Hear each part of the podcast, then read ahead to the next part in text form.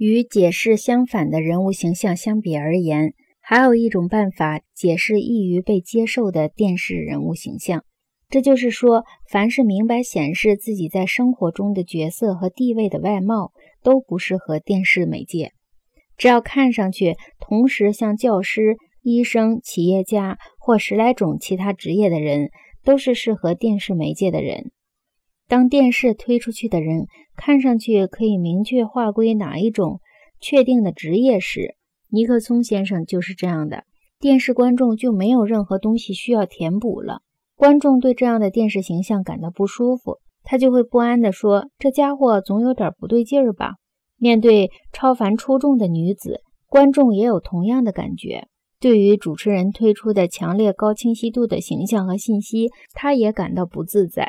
自电视来临以后，广告业成为滑稽效果的一个重要来源，这一点绝非偶然。赫鲁晓夫先生的形象是一个非常充实而完整的形象。这种形象在电视上看起来像漫画，在传真照片和电视荧幕上，赫鲁晓夫先生像一位快活的滑稽演员。他的存在使人完全解除了武装。同理，适合电影角色的公式，正是使人失去在电视中受欢迎的公式。因为热性的电影媒介所需要的人，肯定是看上去属于某一类型的人。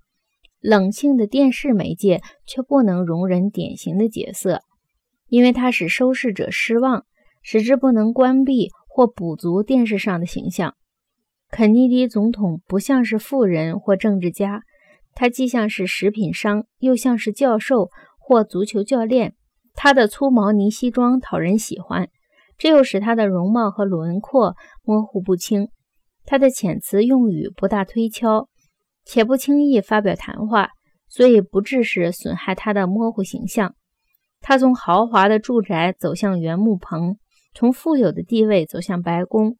在电视逆转和倒立的模式中，他表现出以上各种不同的形象。